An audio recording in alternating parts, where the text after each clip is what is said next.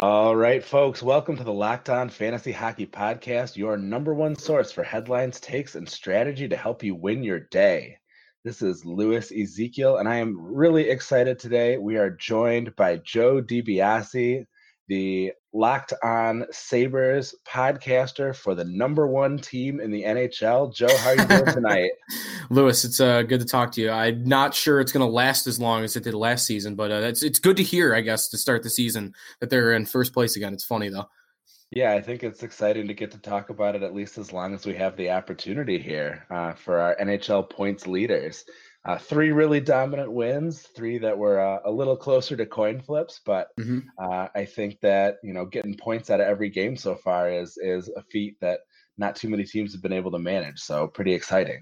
Yeah, I think it's the way they're looking too. I mean, last year that 10 game win streak, everyone kind of was holding their breath after it was over. Was this thing for real? Because it was a lot of shootout wins, a lot of one goal victories, a lot of close calls. And this year, it's a little more encouraging that, that they've had their struggles. I mean, they, they get a win in Florida uh, in a shootout, they get a win against Montreal on a power play in overtime. But three of the five wins they've had, I would say they pretty much dominated the opponent. So yeah, it's it's definitely encouraging. I would say uh, around here in Buffalo to start the year. Excellent. I'd like to talk a little more about that. I do want to uh, start out by telling you that the Sabres have always been kind of a favorite of mine. Uh, okay. Uh, when I was a kid growing up, I was big into goalies, and Dominik Hasek obviously stood out as, you know, a really uh, exemplary, uh, mold breaking goaltender. So uh, he was always very excited for me to watch. I had the old okay. black and silver jersey with the decapitated buffalo head on yes. it. Love it. That's that's that's my era. That's right where I grew up. So, uh, yeah, I'm all about that. He's it's hard to beat Hasek for sure if you're if you're into goaltenders. And it was you know that was even before uh, the excitement of having him join my home team, uh, joining with the with the Red Wings, and that may never have happened okay. without that uh, Brett Hull foot in the crease. Uh, I hate to bring that up, of course. Yeah, I mean, what what are we doing here? I mean, you, are not starting off on a. It's not a great first impression here, Louis. I mean, you're we're three minutes in here, and you're already bringing up Brett Hull. It's okay, it happens. It's it's I'll, part uh, of lore. I'll make sure to move on here quick because what I really want to talk about is our current Sabres, who again are leading the NHL right now. You know, you talked about kind of that hot start from last year. Uh, is there anything that is indicating to you, or anything that would indicate to you that uh, this hot start for the Sabres uh, in 2019-20 uh, is going to be the real deal that uh, we didn't see last time as they started to kind of fade down the stretch. Yeah, there's a couple signs that make me think that this is more legit than last year's run for the Sabres. I think that the blue line is the first thing that I think of. I was actually really optimistic about it coming into the season. Uh, you've got they've kind of changed over the style of it.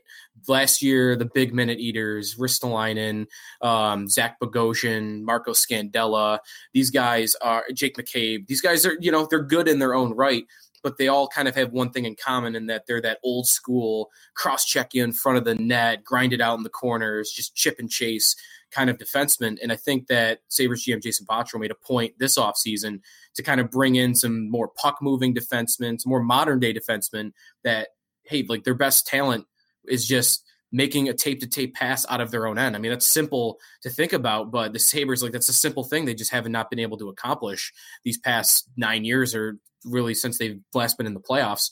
And I think the additions of guys like Brandon Montour, who's not even played yet, um, I played a little for them at the end of last year, but not yet this season. He's good at that. Colin Miller, they bring in from Vegas, that he's really good at moving the puck out of his own end. Great passer. Henri Jokiharju, first round pick from the Blackhawks a couple years ago, they get for a struggling prospect, Alex Nylander. He adds into that mold as well. So that's like the main thing I think I'm thinking about. And then they have added some depth at forward. Marcus Johansson's producing better than any second line center they had last season to speak of. And I think that Victor Olofsson, the rookie um, seventh round pick from a couple years back, has it's it's not a huge surprise around here because we kind of saw him coming. He led the Swedish Hockey League in goals a couple years ago. Um, great scored over 30 goals in Rochester in the AHL last season. So Sabre fans kind of saw him coming. I know he's a surprise to a lot of hockey fans so far, but his addition as well. There's more secondary scoring. There's more on the blue line I think to be happy about, and I think that those are two things especially that have have Sabre fans feeling a little bit more confident this year than last year. Yeah, it's definitely been really exciting to see Olofsson kind of come into his own yeah. here at the NHL level. I know that he's been a real fantasy darling for anyone who's been able to yeah. pick him up. Uh, this was a guy that I, you know, uh, went out and grabbed just as quick as I could uh, right around the start of the season. Uh, in some of my better leagues, you know, the people who are really tuned in had drafted him from the start and they're reaping the benefits. Yeah, I'm actually this league that I one league I just started is crazy. I'm a big fantasy football guy, and I've started getting into more unique types of leagues, unique types of drafts. So I started a dynasty fantasy hockey league this year that's a blind auction style draft. And there's some other weird intricacies to it but essentially it was an auction draft and it was tough to get Olofsson in this draft. Like everybody knew that he was going to go for a pretty penny.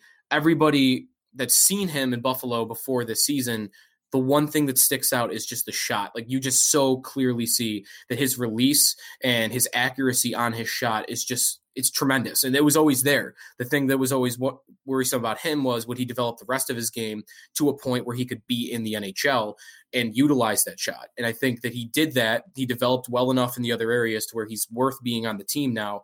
And you're seeing him on the power play. Like if i'm a fantasy owner if you grabbed him already you, are going to have him for the rest of the season I, I think this is for real what he's doing right now if he's available in your league, I would run to your computer, run to your phone to pick him up because I think that this is sustainable what he's doing right now. He's not scored yet on five on five, which is a little worrisome, but that shot on a power play, you give him open looks from the right flank. It's almost the how good his shot is. It's it, would be stunning to me if he does not continue to produce at a reasonable clip uh, on the power play. I don't think he's going to score. Was he got five power play goals in the first two weeks of the season? I don't think he's going to score 60 power play goals this season, but um, I do think he's going to score with regularity for the Sabres. Yeah, that's awesome. Uh, I, I I would hope that nobody who listens to this podcast uh, will need to run off and, and pick him up right now because we've pretty yeah. much been a, a, Victor Olofsson Stan account from our inception. Yeah. Uh, but yeah, I think that certainly anyone who uh, has the opportunity to grab him certainly should be should be doing so immediately. Um, so I gotta ask. This sounds really interesting. I'm I'm a big fan of the auction draft myself. I've never done okay. a blind auction. How does uh how does that work? It, it was we ours was a little bit different. It wasn't just a straight blind auction. I'm a big uh, offer sheet guy, and you know this past off season was kind of annoying. That oh we're gonna get all these offer sheets, and they never happened. I think they're fun. I think they're cool, and I tried to incorporate something like that into this blind auction. So essentially what we did is it was a bunch of guys, like maybe 10, 12 guys. I think there's 10 guys in this league. We all got together. We're all sitting around in this in this place that we rented a room out. And everyone's get these mini whiteboards with the dry erase marker. And you would take turns nominating a player, and the nomination order mattered because of this kind of almost like offer sheet type of stipulation I put in there. So, for instance, if you had the first pick in this draft and you nominated Connor McDavid, since you nominated him, you are not bidding on this player everyone else is going to bid on him. The auctioneer will be like, give you, all right, everyone put your boards up in three, two, one. Everyone holds up their boards. You look around, you see who's got the highest price. Maybe I have the highest price. Like, all right, Joe's got them for uh, $350 out of a thousand. Everyone looks to you now, and you've got like 10 seconds here to decide whether you want to match that price. So it was not like your, it wasn't a tip, it wasn't a perfectly, uh, you, uh, typical blind auction draft. So it was a little bit different, but I would say it was a really fun experience. Like I, I would recommend it for anybody. It's a it's a little crazy at the beginning too because nobody really knows how much players should go for. There's not a lot of preparation to do for that. But if you're looking for like a different style league, I would absolutely recommend blind auction. It was one of the most fun I've ever had at a fantasy draft, football or hockey. You know, when you make a good choice in fantasy hockey, you expect to be rewarded. Well, when you make a good choice by buying tickets with Vivid Seats, you can be rewarded too. Vivid Seats is an online ticket marketplace whose goal is to provide you with value on the tickets to experiences that will last a lifetime. And when you download the Vivid Seats app on Google Play or the App Store, you are automatically enrolled in their loyalty reward program, which offers credit back on all of their 100% guaranteed ticket purchases. Next time you want to take in a game, show, or concert, download the Vivid Seats app and start earning credit for your next purchase. Enjoy their great prices and easy purchasing experience and start making memories today. Let Vivid Seats get you to your next live event. Enter the code POSTSEASON at checkout to save up to $100 on your next purchase. That's the code POSTSEASON at checkout to save up to $100. All right, so we're talking about this dynasty uh, league that you set up with this blind auction Mhm. strategy, and I actually think uh, we've got some some questions here about uh, you know dynasty owners. We've got Casey Mittelstadt, who I think a lot of people were pretty excited about. Should our our Mittelstadt dynasty owners be worried? I'm a little concerned about him getting single digit minutes on Yeah. line four and what that uh, means for his development. Worried, I think, is the right word. I wouldn't bail yet. Um, I have him. I had him actually in one dynasty league uh, that actually this it stopped this year, but I was thinking kind of the same thing last season. But rookie, it's like all right, have some patience, have some patience. Eventually, he'll come around. And this year is kind of looking like the exact same thing. I think a lot of Sabre fans were hoping that he'd take a step this season. The one thing the Sabres didn't have last year was a second line center at all. Like behind Jack Eichel, they weren't getting any production down the middle, and a lot of people were hoping Mittelstadt would provide that in his second year. Not only is he not doing that, he is far. He's clearly their fourth line center right now. He is getting the least amount of minutes on the team down the middle. He's averaging under ten minutes a night a game. At, at this point, I, I'm starting to think about him being in the AHL at some point, being better, a better uh, service to him, getting just minutes down there. So I would be worried. Would I cut bait completely yet? It depends what kind of team you are. If you're, I think, if you're a rebuilding team or if you don't expect to be like a championship team right now, then I think maybe now is the time to sell him because I'm starting to think about you know players around the league. Like I'm, I'm thinking about Dylan Strome for him a lot. Strome just didn't do anything in the league his first couple seasons, and eventually he gets the right situation and he turned it around, and now he's he's a pretty decent player. I'm wondering if Mittelstadt will take that same track where it might take him a few years to get things going. So it depends. If you can be patient, I think eventually you'll see the fruits of your labor. But I think on the short term, he's almost you, you can't play him almost at all right now. Yeah, I think uh, I think that's some solid advice for his dynasty owners. Uh, so as long as we're talking about Sabres up and comers, obviously uh, one who's had a little bit more success than Casey Mittelstadt is Rasmus Dahlin this season. Uh, is this a guy who's ready to hit 65 to 70 points? And if you think he is, can he do it with the amount of ice time that he's getting right now? I think that that ice time's going to come up. It's been weird that he's been so low. Like last season, he was playing over 20 minutes a night. Like nothing crazy. Like I think one day the Sabres would like to have him playing kind of the role that Erik Karlsson played in Ottawa, where he's playing like 27, 28 minutes a night. Norris winning defenseman. He's scoring 70, 80 points a season. I think they want that for him eventually. Right now, ideally, I think they'd like to get him around 20, 21, 22, uh, somewhere in that range minute wise. Right now, he's under 19, 18 and a half minutes a night. It, it's weird that that's happening. I don't really know why. It's kind of confusing. But what's interesting is he's still producing. He's got eight points in six games. Seven of them are assists. And I'll be honest, like almost all of the assists are just setting up Jack Eichel and Victor Olofsson for these easy little passes that they just rip one timers on the power play and they just they just roof them. So to me, he's he's stacking up points right now, and he's not even really he's not even really I think uh, he's not playing at his peak potential. So I think this year he's going to be in the 60 point range. I think he's going to be around there. It was so funny to me that the Vegas line going into the season for Dahlin on his over under point total was 45.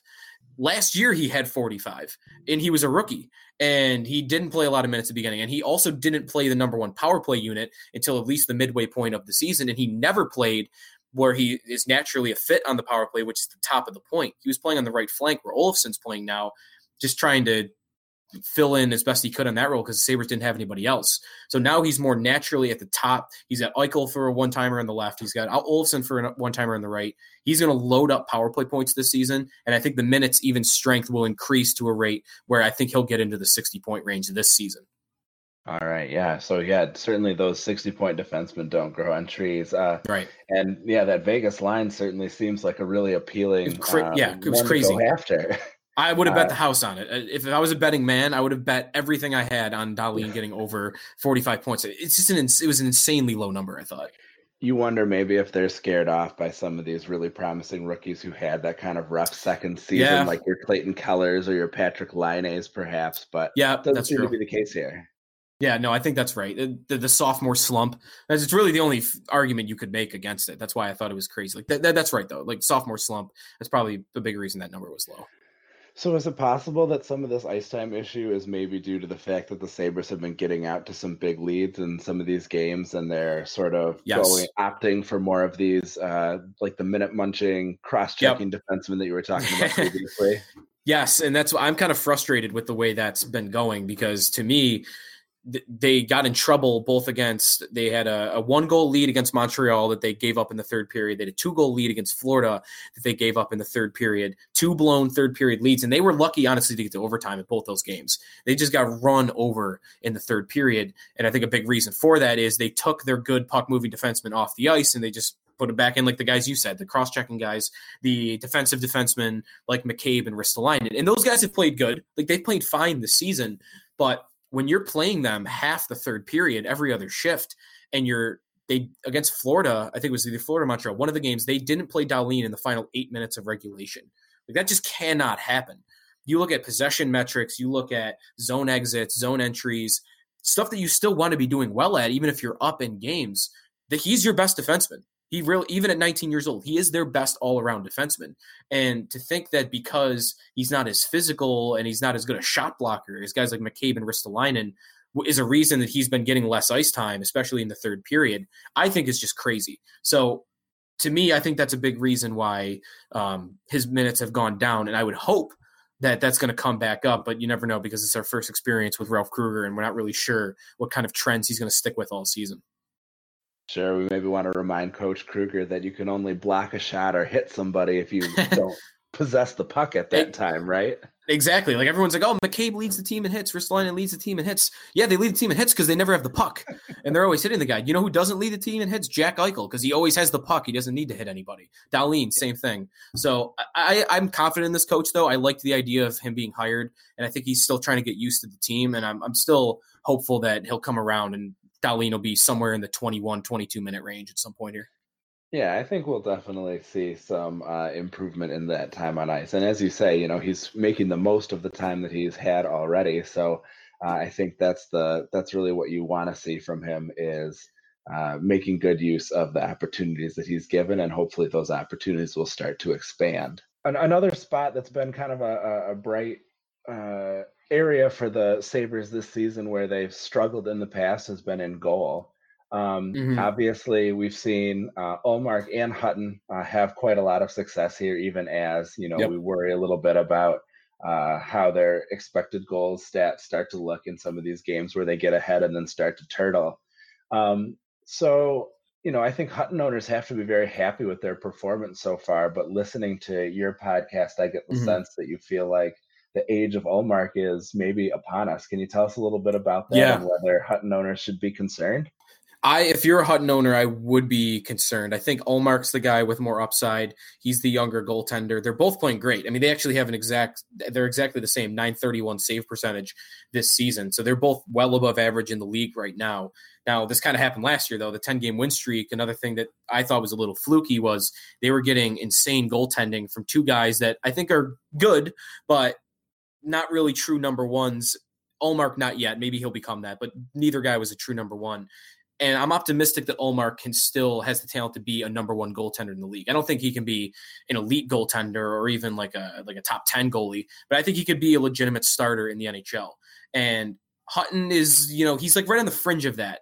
I think for his career, it, it reminds me a lot of the Islanders situation last year. So I think if you either own Hutton or Ullmark, you might be frustrated because I think it's going to be really close to a 50 50 split at the end of the day, similar to kind of what Robin Lehner and Thomas Greiss did for the Islanders last year. Because I, think they're very close in skill level at this moment. I would leave the door open, though, that if Ullmark can keep playing like this, I, I think because of his youth and because the Sabres might see something in the future with him, that maybe he takes over the starting job at some point. But I think best case scenario, if you own Carter Hutton, is he gets somewhere in the low to mid 50s in games played, and Ullmark takes a step back. I wouldn't be super confident that's going to happen, but I think that Hutton, I would I'd put him kind of in the the lower tier of the starting goalies you could own right now in fantasy.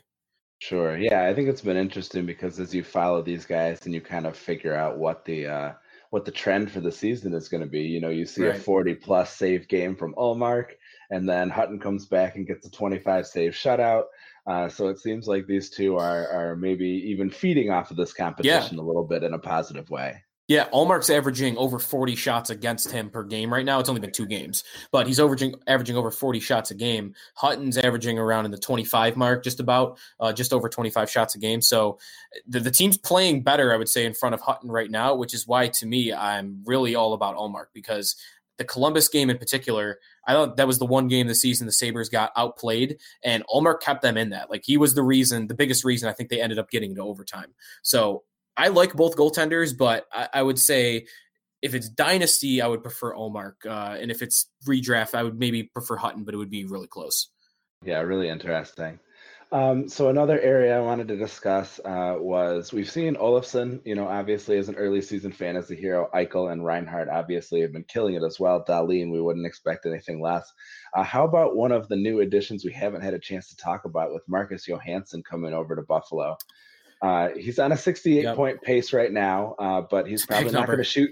Probably not going to shoot seventy five percent all season. um, but is this yeah. a guy who you think could maybe get sixty playing with Skinner or Olofsson online too? Uh, if they maybe switch those guys around a little bit, you know, this is yeah uh, with this more balanced scoring you were talking about.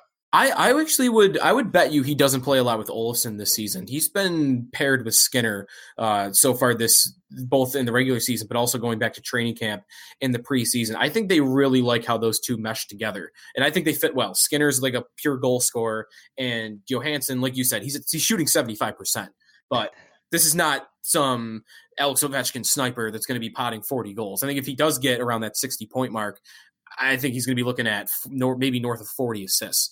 Um, mm-hmm. So I think him with Skinner is something that they want to stick with. Olofsson's allowed them to do that, by the way. Olofsson playing on that top line with Sam Reinhart and Jack Eichel, he's filled in really nicely. Again, maybe you want a little more five on five for uh, scoring opportunities from Olofsson, but he's playing well, and I think that's allowed the Sabres to have a real second line. Last year they just didn't have it. It was just all Skinner, Reinhart, and Eichel. There was no depth scoring, and this year Skinner and Johansson as a pairing, they've played really well together. I, I, just Vladimir Sobotka on that line right now is just providing nothing offensively. So my hope would be at some point that he gets taken off that line. They get somebody with a little bit more offensive ability. Maybe Jimmy Vesey goes over there, something like that. So I think if I had to predict it, I would guess Johansson's going to fall somewhere in the low 50s point wise if he stays healthy, which by the way is a question for him. Like everyone's uh, everyone's happy with his play right now, but this guy's missed a lot of games in the last couple years. I think he played. I'm trying to remember the top of my head. I think he played 58 games last year and 29 the year before that. So this guy's missed a lot of hockey. But as long as he's healthy, I think he's going to be at least in the 50 point range. Uh, for for the biggest reason being, I think he's going to be with Jeff Skinner all season uh, if things continue to go well. And we know Jeff Skinner is like a 30 to 40 goal scorer, so there'll be plenty of assists and uh, plenty of opportunities. I think for Johansson. Yeah, I think that looks pretty appealing for uh, people who might have Johansson, especially if it's a league yeah. maybe that is pure points and you know you're just looking yep. for goals and assists.